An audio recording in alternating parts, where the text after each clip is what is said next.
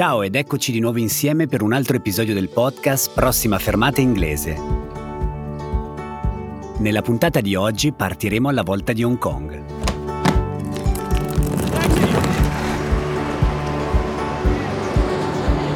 Sit back, relax and enjoy the ride. Sono Emanuele e in questo podcast ti porterò con me in un viaggio virtuale.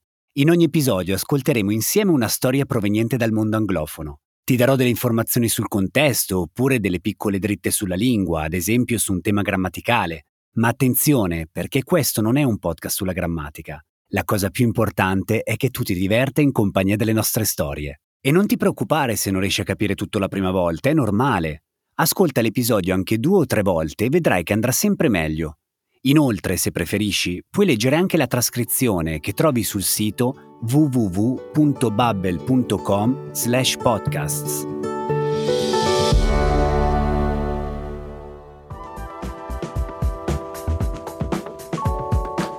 Oggi Joanne ci racconterà un aneddoto sulla sua terra d'origine, Hong Kong.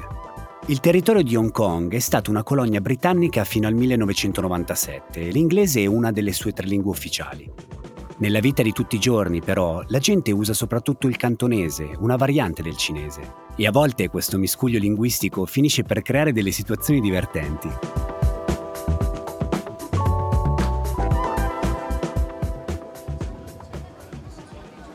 I once met a British guy. His name was Brian. He was new to Hong Kong and a friend said, "You should have a Cantonese name. In Hong Kong, you can call yourself what you want.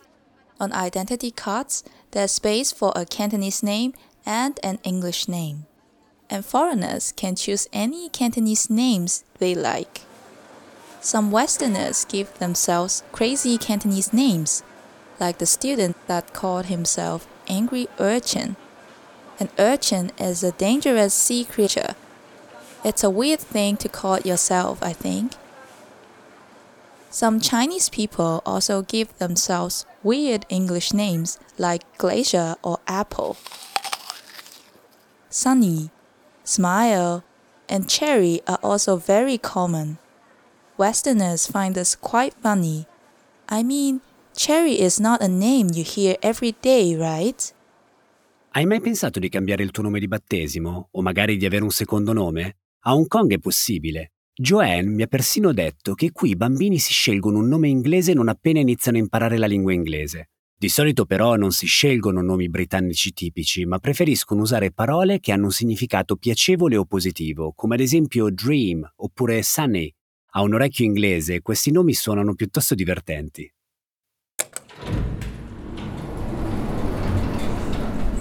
Anyway, this guy Brian told me a funny story about his first day at work in Hong Kong.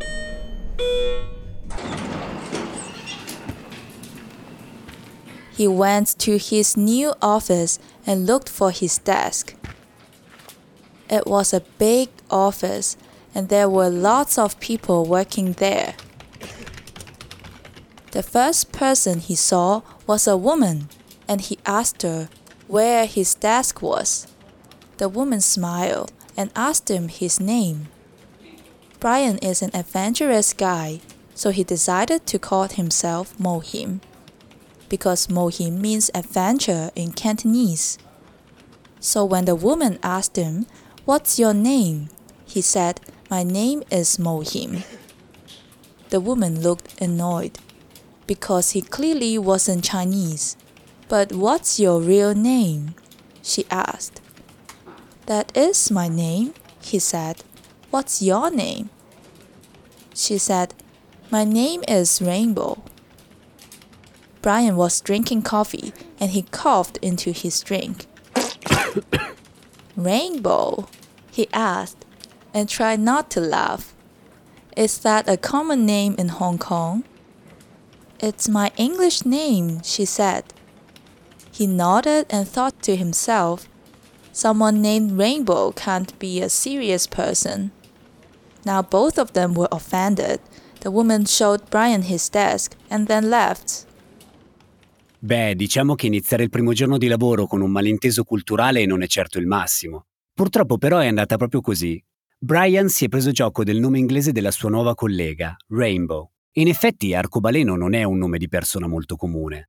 Allo stesso modo anche la sua collega ha trovato divertente il nome cantonese di Brian, cioè Mohim, che significa avventura. What's your real name? Qual è il tuo vero nome? Gli ha chiesto la donna. My name, your name, his name. Queste parole, my, your, his, sono aggettivi possessivi, in inglese possessive adjectives, e ci servono per indicare a chi appartiene qualcosa. Prova a individuare i possessivi nella prossima parte del racconto.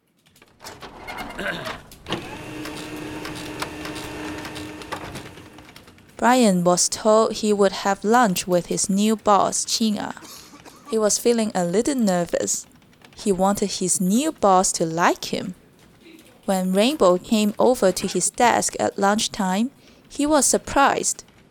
Why was she here again? Then he realized something. Rainbow's real name must be Qing'er. She was his new boss. What is your favorite place to eat, Brian? Qing'er asked him. He was surprised that she knew his English name, but of course she knew his name the whole time. She's his boss. My favorite place is called the Happy Cake Shop, Qing'er, he replied, a little embarrassed. My name is Qing'er, Brian. Oh, I'm sorry, he said. Now he was very embarrassed. He thought to himself, maybe Rainbow is a silly name, but it is easier to pronounce. It's okay, she said. I know the Happy Cake Shop. It's on the Queen's Row East, right? Their buns are good. Let's go. Certo che Brian si era infilato in una situazione davvero imbarazzante. A quanto sembra, Rainbow era la sua nuova direttrice e oltre ad aver preso in giro il suo nome inglese, Brian ha anche pronunciato male il suo nome cantonese. Sono curioso di sapere che succederà a pranzo. Riuscirà Brian a uscire da questo pasticcio?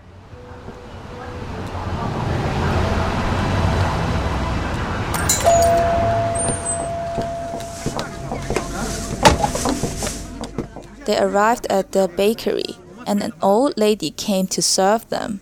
She didn't speak much English, but she recognized Brian and said, "Hello, Mohim."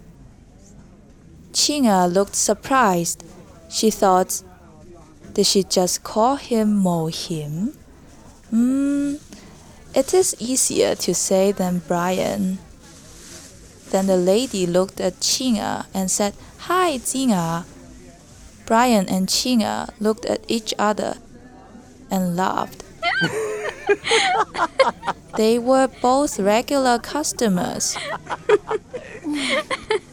So, the names that people choose for themselves in Hong Kong, Cantonese and English, can be pretty weird.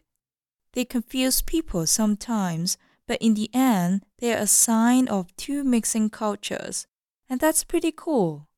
Per fortuna il malinteso culturale si è risolto con un panino e una sana risata. E ora anche tu sai che ad Hong Kong una frase semplice come My name is non è poi sempre così ovvia. Il nostro viaggio alla scoperta dell'inglese si conclude qui per oggi. Spero che la storia ti sia piaciuta e che tu abbia imparato qualche parola nuova e chissà, magari hai già iniziato a pensare al tuo secondo nome inglese. Se vuoi saperne di più sui possessivi, dai un'occhiata ai corsi base che trovi nell'applicazione di Babbel. Ci farebbe piacere anche conoscere la tua opinione sul nostro podcast. Scrivici una mail a podcasting@babbel.com oppure lasciaci un commento nell'apposita sezione. Grazie per averci ascoltato e ti aspettiamo alla prossima fermata.